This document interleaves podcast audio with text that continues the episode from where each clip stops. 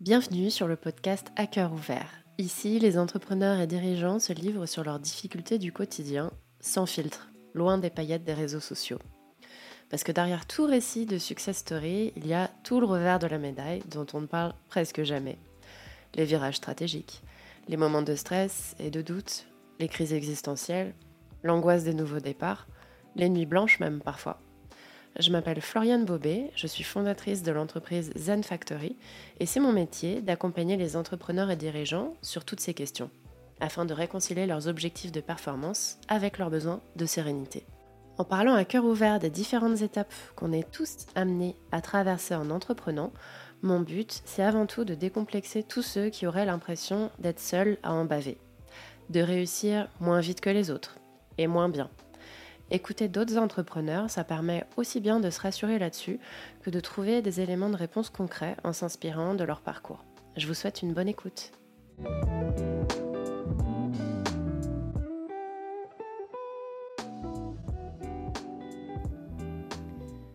Bonjour à tous. Alors, je fais cet épisode solo de manière un peu improvisée, euh, puisque mon premier épisode avec un invité est prêt. Je l'avais mis en ligne, j'allais le partager, et puis j'ai eu un mouvement de recul parce que euh, j'avais l'impression qu'il manquait quelque chose un petit peu pour, euh, introduire réellement mon intention ici et surtout pour me présenter correctement avant d'introduire les invités de cette première saison du podcast à cœur ouvert. L'objectif ici, c'est donc que je puisse euh, un petit peu vous expliquer mon métier et surtout ce qui m'y a conduit ce qui va vous permettre aussi de mieux comprendre euh, l'objectif de ce podcast, euh, puisque c'est évidemment très très lié euh, à mes interventions quotidiennes, à mes accompagnements quotidiens avec les clients que j'accompagne. voilà, donc j'aimerais juste en fait que vous compreniez pourquoi je tiens autant à accompagner les entrepreneurs et en particulier sur les problématiques de gestion du stress et du surmenage. Alors je vous préviens tout de suite, cet épisode n'est pas scripté pour la simple et bonne raison que j'ai pas envie de vous proposer un format lisse et parfait et de vous vendre une image de perfection super bien entretenue.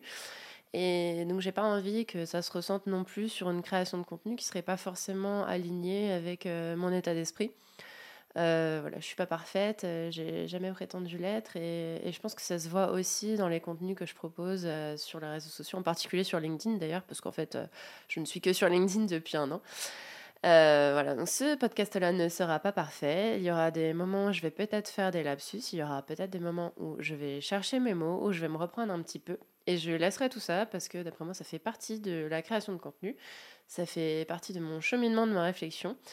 Et, euh, voilà. J'ai envie de parler ici comme je vous parlerai dans la vraie vie. Euh, je voudrais commencer par vous expliquer ce que je fais un petit peu au quotidien, parce que c'est pas forcément clair pour tout le monde. il y en a même peut-être aussi qui me découvrent euh, ici, en écoutant ce podcast pour la première fois. J'ai créé l'entreprise euh, Zen Factory, donc qui est une entreprise spécialisée en accompagnement à la gestion du stress. Et je suis seule pour l'instant à travailler dans cette entreprise en tant que spécialiste en accompagnement à la gestion du stress. Et j'accompagne essentiellement des dirigeants, des entrepreneurs et dans une moindre mesure des managers, mais pour l'instant j'ai très peu de demandes sur le sujet, donc je suis beaucoup plus sur des profils euh, d'entrepreneurs de petites entreprises, voire de solopreneurs, ou euh, des euh, dirigeants d'entreprises de très très peu de salariés, pour l'instant plutôt une dizaine, sur des structures du coup qui ont des problèmes assez récurrents où on va être plutôt en lancement, la trésorerie va faire partie des problèmes qui reviennent souvent. Et le surmenage aussi dans les petites équipes peut être un problème qui revient assez souvent. Alors, en quoi mes accompagnements consistent? Euh, Qu'est-ce qu'on va travailler exactement quand on accompagne les gens à la gestion du stress? Et souvent, les gens avec qui, euh, les gens avec qui je discute vont chercher une euh, définition très claire avec des contours très bien définis. Je vais vous répondre du coup de la manière dont je leur réponds au quotidien. Il y a autant d'interventions et de types d'accompagnement proposés qu'il y a de facteurs de stress. C'est-à-dire que je vais accompagner des entrepreneurs qui vont être euh, stressés par l'argent, par l'avenir de leur entreprise. On va travailler ici euh, la cause pour faire évoluer l'entreprise vers euh, un chemin moins stressant, mieux poser les bases de la vision de l'entreprise, mieux sécuriser les flux financiers, voir aussi si la trésor a été bien étudiée, si tout ça est correctement calculé ou si chaque mois il y a des surprises en termes de finances. voilà, repréciser éventuellement des aspects stratégiques qui sont mal précisés. S'il y a un problème aussi de gestion du temps, ce qui est souvent le cas dans les petites entreprises, avec des personnes qui ont l'impression de tout le temps travailler, mais qui en fait travaillent souvent sur des choses pas du tout essentielles à l'avancement de leur boîte, on fait très souvent un gros travail de priorisation pour défricher. Et on apprend petit à petit à laisser de côté les tâches les moins essentielles. On apprend à remettre au lendemain ce qui n'est pas important, à faire la différence déjà dans un premier temps entre ce qui est important ce qui n'est pas, ce qui est urgent, ce qui n'est pas. Et tout ce travail-là, en fait, ça n'a l'air de rien, mais c'est un travail monstre pour des personnes pour qui c'est pas euh, c'est pas inné en fait. Euh, la, différence entre l'utile et l'accessoire, c'est pas inné pour tout le monde. Ça c'est quelque chose moi que j'ai toujours eu plus ou moins en moi.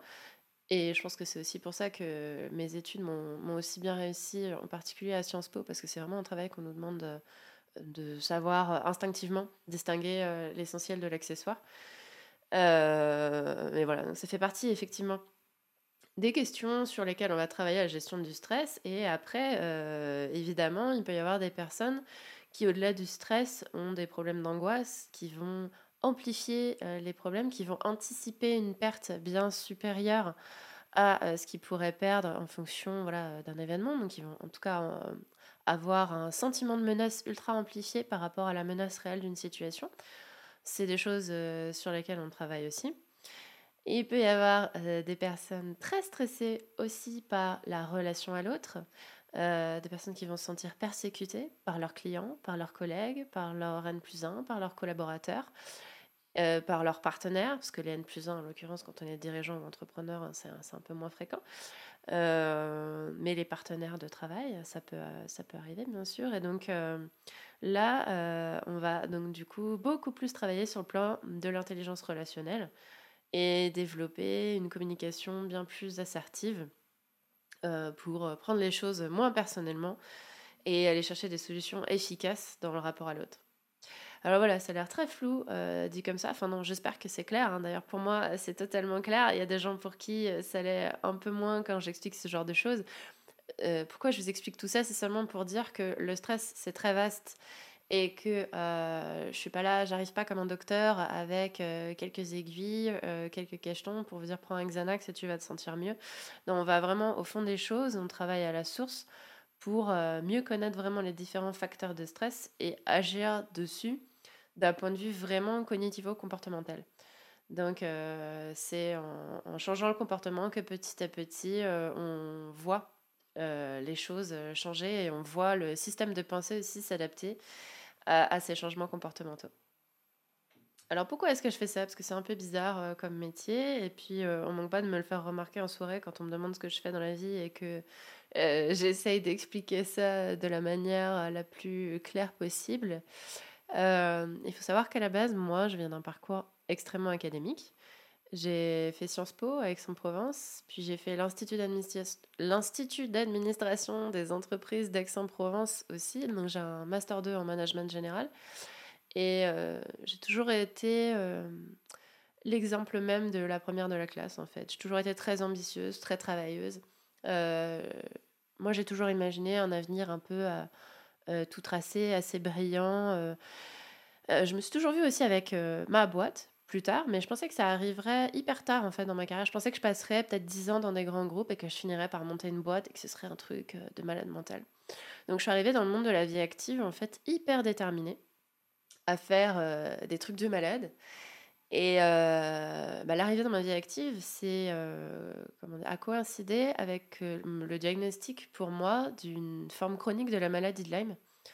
le diagnostic n'est pas tombé du du ciel. Hein. C'est-à-dire que je, j'étais dans une situation, j'étais hyper crevée. Travailler pour moi, c'était extrêmement dur. J'allais au boulot euh, avec les yeux éclatés de fatigue. Euh, je me cachais pour pleurer euh, la moitié du temps. Euh, Lyme, c'est vraiment un handicap invisible. Hein. C'est-à-dire que c'est énormément de symptômes qu'on ne voit pas. Et en fait, à l'époque, donc, je me battais contre la fatigue, je me battais contre des brouillards cérébraux, j'avais l'impression de courir après mes idées tous les jours. la conclusion de ça, c'est que en travaillant malgré les symptômes et sans réponse efficace à ce moment-là pour aller mieux, et eh ben, j'ai fait un burn-out.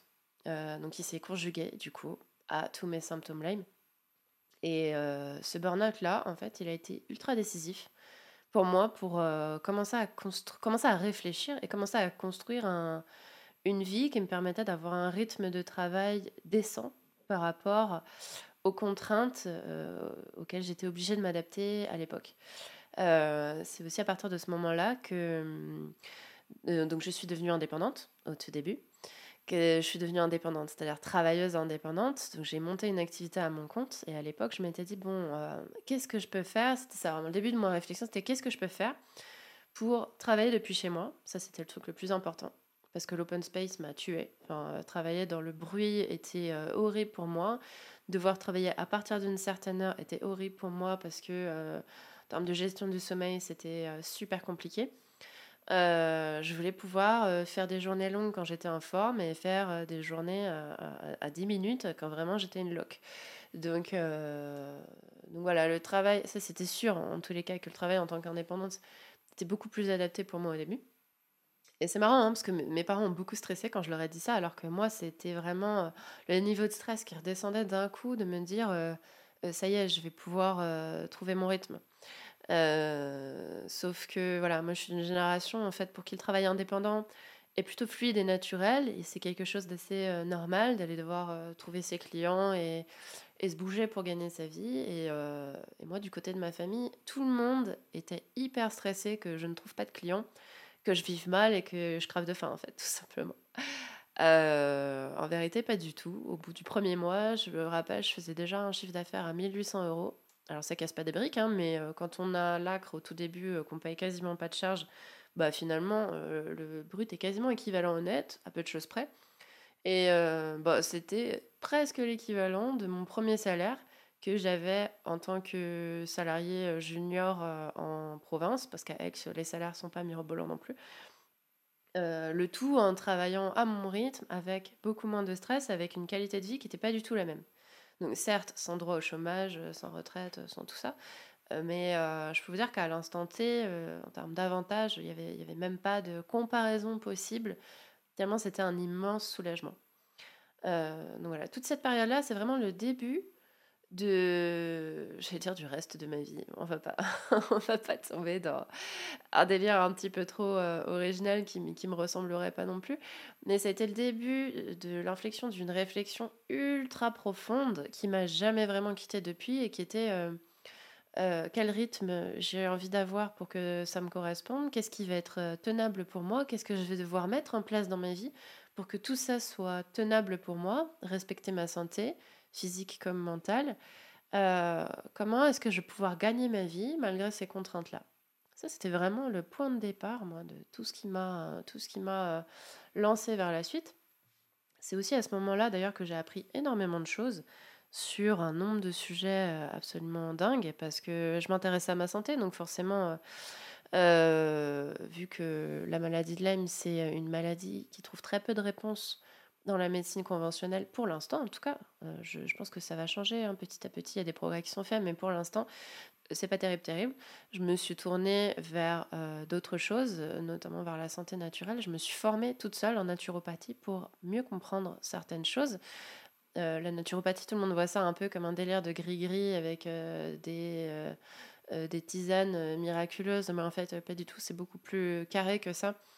Euh, il y a un énorme volet sur l'alimentation qui permet d'apprendre beaucoup de choses.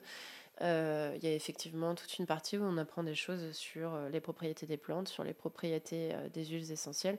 Et, tout ça, en fait, n'a rien de dingue ou, de sectaire. Hein. Il y a quand même pas mal de, de preuves scientifiques hein, sur beaucoup de travaux naturopathes. je me suis formée également en sophrologie parce qu'à l'époque, euh, c'était quelque chose euh, qui m'apaisait beaucoup et ça m'intéressait de comprendre un petit peu comment ça marche, comment euh, les états de conscience peuvent nous amener à, travailler des choses assez puissantes, à réguler aussi la production d'hormones liées au stress et aux angoisses. Et donc j'ai appris voilà, beaucoup, beaucoup, beaucoup de choses à cette époque-là. À un moment, un client m'a lâché Et donc ma sécurité financière en a pris un coup et mon rythme a été à nouveau bousculé parce que j'ai trouvé à ce moment-là un emploi en tant que salarié à mi-temps. J'étais très contente aussi parce que ça m'a permis de monter en compétence sur mon métier. Euh, donc à l'époque, je travaillais dans le référencement Google. Et, donc j'ai travaillé en agence à l'époque et j'ai énormément appris au sein de cette agence pour monter en compétence dans mon métier. Euh, j'ai rien contre euh, le, le, fait d'apprendre tout en autodidacte, mais je vous assure quand même qu'être formé par un mentor et évoluer au sein d'une boîte, ça va quand même beaucoup plus vite que d'être tout seul tout le temps pour répondre à des questions qu'on se pose euh, dans, sa compétence cœur de métier.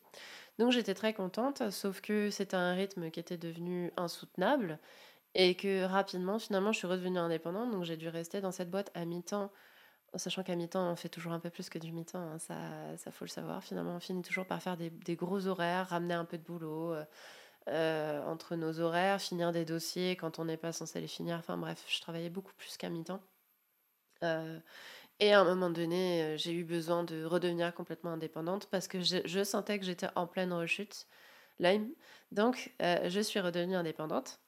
Je me suis recalmée, j'ai retrouvé un rythme calme, et euh, mes habitudes m'ont attrapé et j'ai à nouveau mis un gros coup de pédale jusqu'à faire un deuxième burn-out et me remettre totalement en question en me disant il y a quelque chose qui ne va pas dans tes habitudes, tu reproduis tout le temps les mêmes schémas, tu te pousses au surmenage euh, toute seule, même euh, quand il n'y a pas forcément lieu.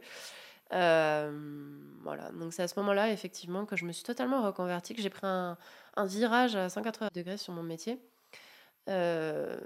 avec l'idée ferme selon laquelle de toute façon j'avais envie de changer de métier parce qu'il y avait beaucoup de choses qui ne me convenaient plus dans mon métier. Il y a une partie de moi qui a fait évoluer mon métier et j'ai pris des responsabilités totalement différentes euh, au sein d'une boîte qui est organisée entièrement en télétravail. Euh, j'ai pris euh, des responsabilités managériales. Enfin, j'ai vraiment évolué dans mon ancien métier qui est l'USEO. Et en parallèle, je me suis reconvertie entièrement pour devenir coach professionnel certifié RNCP et, par, faire un parcours de spécialisation d'accompagnement à la gestion du stress.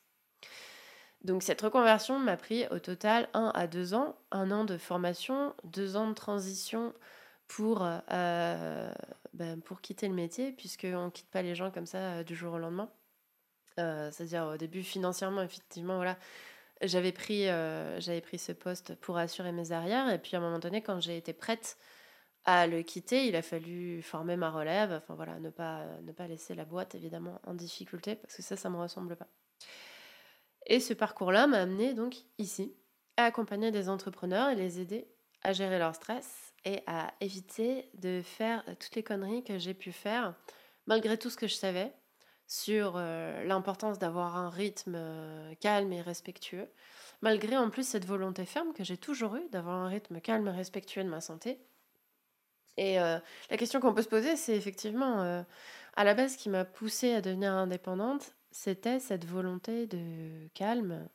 Euh, c'était cette volonté voilà, de, de, pouvoir choisir mes horaires, d'avoir un, un, rythme respectueux de ma santé. On peut se demander en fait pourquoi est-ce que je me suis poussée toujours plus à certains moments pour donner toujours plus?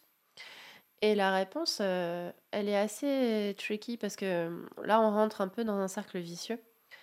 Moi, quand j'ai été diagnostiquée, je me suis rendu compte en fait qu'il y aurait un moment où je, ne pourrais plus travailler. En tout cas, c'était ce que je m'étais mis en tête. Je m'étais dit, il y aura un moment, je ne pourrai plus. Et surtout, moi, dans ma tête, je m'étais dit, là, je, ne pourrai pas, quand j'aurai des enfants, je ne pourrai pas travailler. Je serai incapable de faire les deux. Euh, je, je, serais incapable d'avoir l'énergie suffisante pour à la fois m'occuper d'un enfant et travailler, en sachant qu'à l'époque, c'était déjà le bout du monde d'avoir un travail. Donc, je m'imaginais absolument pas être capable d'être mère tout en ayant un travail.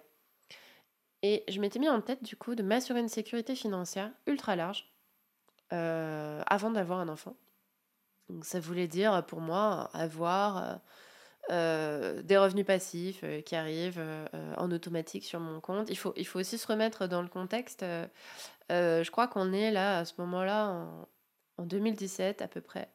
2016-2017 et euh, on est dans le plein boom du mouvement de la liberté financière, de l'indépendance financière euh, sur YouTube. Et, euh, et forcément, c'était très très séduisant pour moi et je me suis laissée un peu porter par ce mouvement-là en étant persuadée que si je donnais tout, comme une malade, je finirais par avoir suffisamment de revenus passifs et je finirais par avoir les fameuses semaines de 4 heures euh, euh, dont tout le monde parle, avoir le temps de profiter de mes proches, avoir le temps de me dorer la pilule et tout. Bon, j'ai pas de doute sur le fait que certains y arrivent. moi, en tous les cas, ça ne m'a absolument pas réussi. Et, et si vous regardez mon LinkedIn, vous allez vous dire, mais c'est bizarre, euh, cette nana, elle parle d'entrepreneuriat, elle dit qu'elle s'est poussée et tout. Enfin, moi, je vois que euh, quelques lignes. Oui, elle a fait du consulting à SEO, elle était indépendante. Euh. Bon, bah, il n'y a pas de quoi fouetter un chat. En fait, sur mon LinkedIn, il n'y a même pas 50% de ce que j'ai vraiment fait. Parce que je, j'enchaînais projet sur projet à l'époque. Et ce que vous voyez pas sur mon LinkedIn, c'est qu'en quelques années, j'ai dû lancer à peu près 6 e-commerce différents dans euh, des niches qui n'avaient rien à voir euh, les unes avec les autres.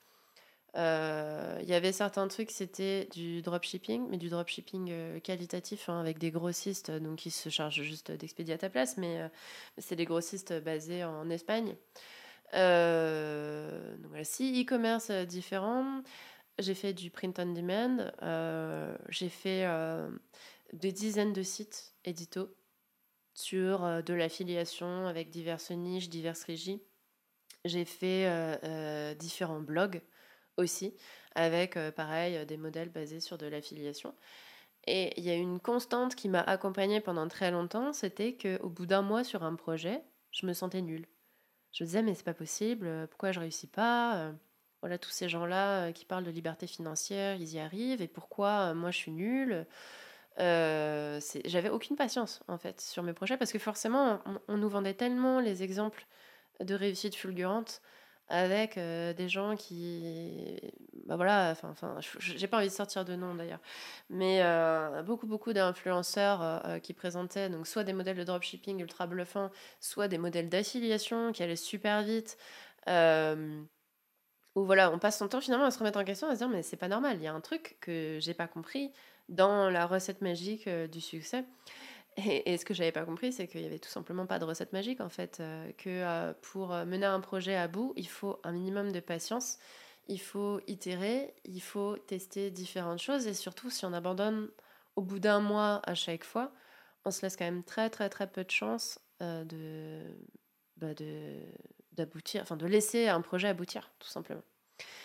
donc voilà, moi ce qui m'a vraiment aidé ces dernières années, c'est de me détacher de ces objectifs qui me correspondaient pas et puis qui me mettaient une pression inutile en fait. C'est-à-dire qu'au tout début, je voulais me rassurer en me disant oui, je vais tout donner et puis euh, je serai indépendante financièrement. Et là, enfin, je pourrai me calmer, je pourrai avoir des enfants et je serai enfin tranquille. Ça m'a mis une pression de malade qui était ultra contre-productive, en fait, de me dire ça, de chercher à tout prix cette indépendance financière, cette liberté financière. Et aujourd'hui, le fait de me dire, euh, je cherche juste à euh, être bien dans mon boulot, avoir un rythme qui me corresponde, mais euh, quand même à faire marcher ma boîte. Évidemment, il faut que je fasse marcher ma boîte, hein, comme tout le monde. Euh, sans clientèle, on ne survit pas. voilà, j'ai choisi un créneau où il y a quand même beaucoup de gens à accompagner, parce qu'il y a énormément de travail. Euh, si ça se trouve, le monde va radicalement changer. Dans 5 ans, il y aura plus d'entrepreneurs stressés et, euh, et j'aurai plus de travail sur ce créneau-là. Auquel cas, il y aura je serai très heureuse hein, pour le coup. J'irai chercher un autre créneau, tout simplement. Je me fais assez confiance pour ça, pour trouver quelque chose de pertinent. Euh. Et puis, si ça se trouve, je changerai complètement de métier. D'ici 5 ans, je, je, serai boulangère. J'en sais rien du tout.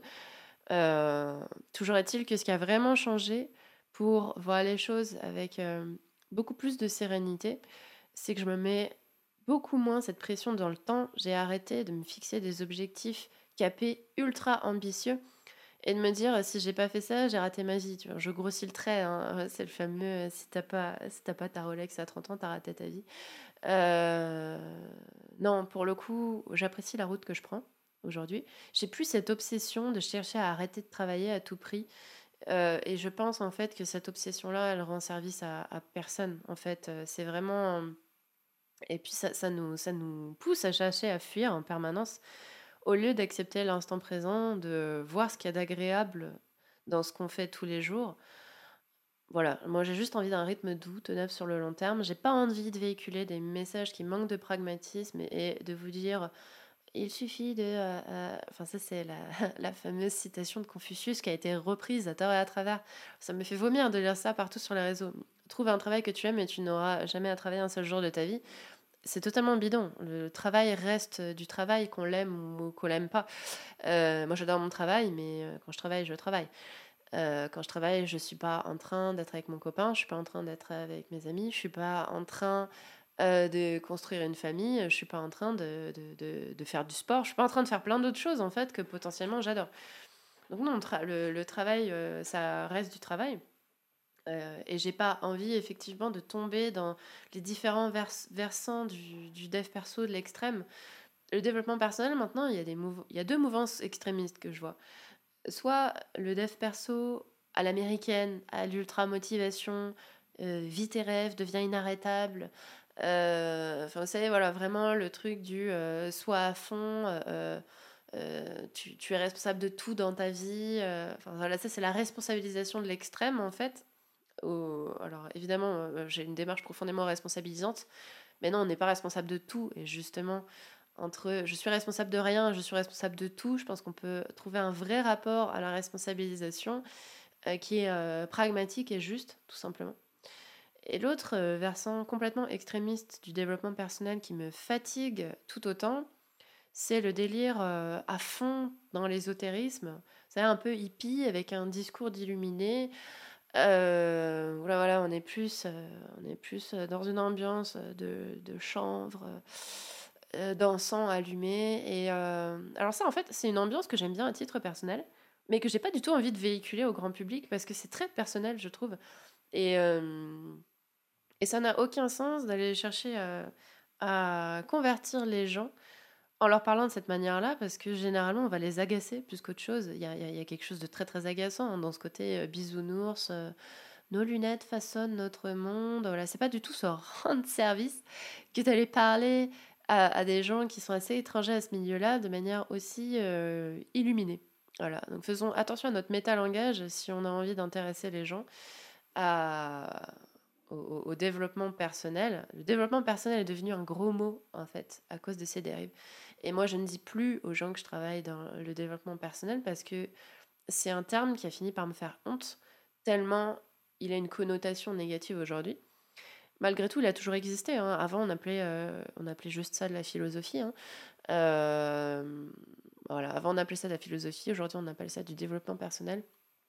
Aujourd'hui, j'ai plutôt l'impression de m'inscrire dans un courant de, développement social durable euh, voilà, pour reprendre les mots de, Thomas Dansbourg.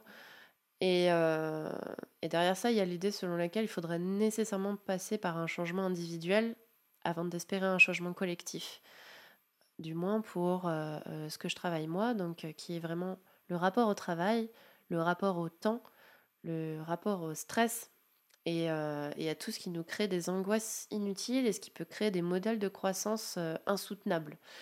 Donc voilà, moi j'ai juste envie de poser ma pierre à ma modeste échelle pour qu'on évolue tous vers un modèle de travail et de croissance, euh, sinon plus durable, au moins plus soutenable. Et j'espère que c'est ce que vous allez apprécier en écoutant peu à peu euh, mes podcasts. Euh, alors voilà, chaque invité viendra avec son histoire. Le but pour moi, c'est qu'on puisse échanger tous sur les différentes difficultés liées au monde de l'entrepreneuriat, tout ce qu'on ne partage pas forcément euh, euh, sur la place publique et, tout ce qui peut vous donner du coup l'impression d'être seul dans, ces moments où voilà, vous vous doutez de tout, ou euh, comme je le disais tout à l'heure, vous vous sentez nul hyper rapidement, vous avez l'impression que tout le monde réussit hyper vite autour de vous, sauf vous, qui êtes coincé au fond du seau. Et la réalité, elle est tout autre, elle est euh, bien plus complexe que ça, et euh, il est temps d'aller voir un petit peu ce qui se cache sous l'iceberg, sous la face euh, non visible.